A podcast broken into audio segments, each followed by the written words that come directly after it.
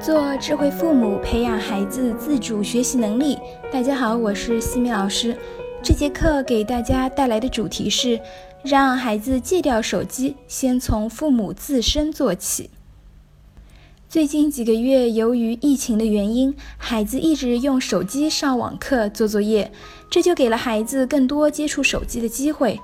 如果想要让孩子戒掉手机，就变成了一件矛盾并且困难的事情。前两天有一则这样的新闻：有一位十五岁的少年因为沉迷手机游戏，每天只睡两小时，患上了脑中风。由于疫情期间需要上网课，父母又都上班，于是就把一部手机留在家里给孩子用。晚上父母下班后，孩子以课没有听完，需要继续听为由，把自己反锁在房间里，饭菜也原封不动。这样的状态持续了一个月后，孩子在家晕倒了，出现左侧身体无法动弹、瘫坐在地上、口角歪斜的情况。送到医院做完检查后，结果令人震惊，孩子脑中风了。后来孩子的妈妈才知道，上网课的那段时间里，孩子实际上都在打游戏，每天最多睡两个小时。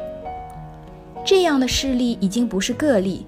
现在正值暑假期间，面对沉迷游戏的孩子，玩了很长时间不肯放下，你进行制止呢又没有效果，那你接下来会怎么做呢？你会一把抢过手机，指责一通，是不是？这时候孩子问了一句：“为什么你能玩手机，我就不能玩？”你是怎么回答的呢？不行就是不行，还问这么多？大人可以玩，小孩就不能玩？或者，妈妈这是在做微商谈生意，你小孩子懂什么？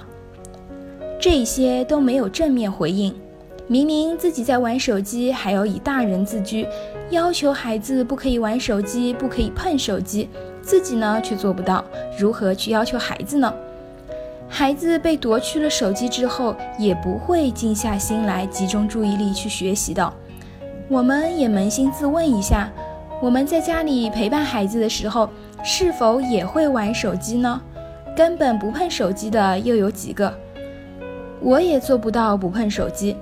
但是我们作为家长，做到不让手机影响正常的工作和生活，做到陪伴孩子的时候不让手机介入其中，是完全可以做到的。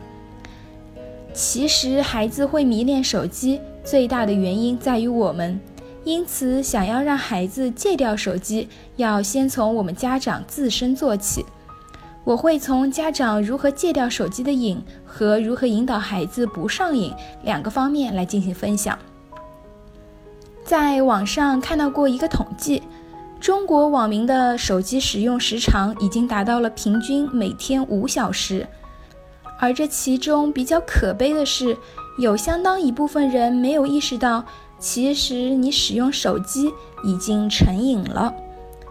有些孩子一刷抖音、快手就一两个小时停不下来，而家长也是一样的。我们有很多时候会下意识的看微信、抖音等 APP，是无意识的打开行为。比如早晨闹钟响了，你只是想要关一下闹钟，但是想看看微信有什么消息，就本能的点开了。接着刷朋友圈就停不下来了。再比如，你明明点开知乎想要查看一下学习资料的，结果一打开就被主页推送的内容给带跑偏了。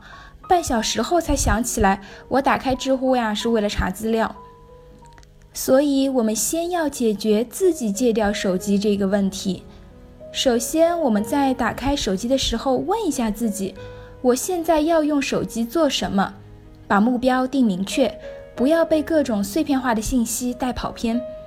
其次，专心的做事情以及陪孩子的时候，把手机放在视线看不到的地方，比如可以调成飞行模式，让各种推送的消息不要打扰到我们。最后就是可以运用软件来控制我们自己使用手机的时间，比如有一款 Forest 软件。用种树的方式与专注力进行挂钩，点开呢，你会看到圆圈里面有一棵小树，通过拉动圆圈的小球来设置时间，时间越长，树呢也就越大。而一旦点击了开始，在这段时间里面你就不能动手机了，否则小树就会枯萎。但如果你成功的坚持了，你的森林里面就会多了一棵树。而且种树呢可以得到金币，这些金币可以用来购买其他有趣可爱的植物。坚持的次数越多，树木呢也就越多。当你把自己的森林经营的丰富多彩的时候，你就会发现，建立无手机工作习惯也会变得非常的简单了。再来看看对孩子的引导，完全不让孩子碰手机并不合理。我们并不是要想方设法的去阻止孩子玩手机。最重要的是要戒掉手机的瘾。首先，不要把手机作为安抚或者奖励孩子的工具。很多父母看到孩子吵闹，就会把手机给孩子，孩子瞬间就安静了。孩子在吵闹的时候，其实更多的是需要我们的陪伴，希望得到我们的关注。所以呢，我们要多关注孩子内心的需求，多与孩子互动，多陪伴孩子游戏和玩耍。这是戒掉孩子手机的基础。再比如，我们会和孩子说：“你吃完饭就给你手机，你做完这件事儿就给你 iPad。”你们觉得这是正确的吗？你奖励的次数越多，他呀就会越沉迷。我们不应该用手机作为对孩子行为的奖励来达成某个目标。我们可以用一个拥抱、一句鼓励的话来激励，替代游戏的奖励。孩子爱玩手机，有很大程度是他们不知道还有什么其他可以玩的。我们可以拓展他们的兴趣，让孩子发现除了手机还有更多精彩的娱乐活动。比如，我们可以每天陪孩子一起运动。我现在呢，就每天晚上会和女儿一起跑步。同时，这个暑假里面，我女儿每天都会参加两个小时的羽毛球课，同时还在这个假期里面学会了游泳。既加强了身体锻炼，也有效降低了孩子因为无聊而主动玩手机的情况。当然，我们还可以给孩子多安排一些户外的活动，比如去书店、图书馆、博物馆、动物园等等。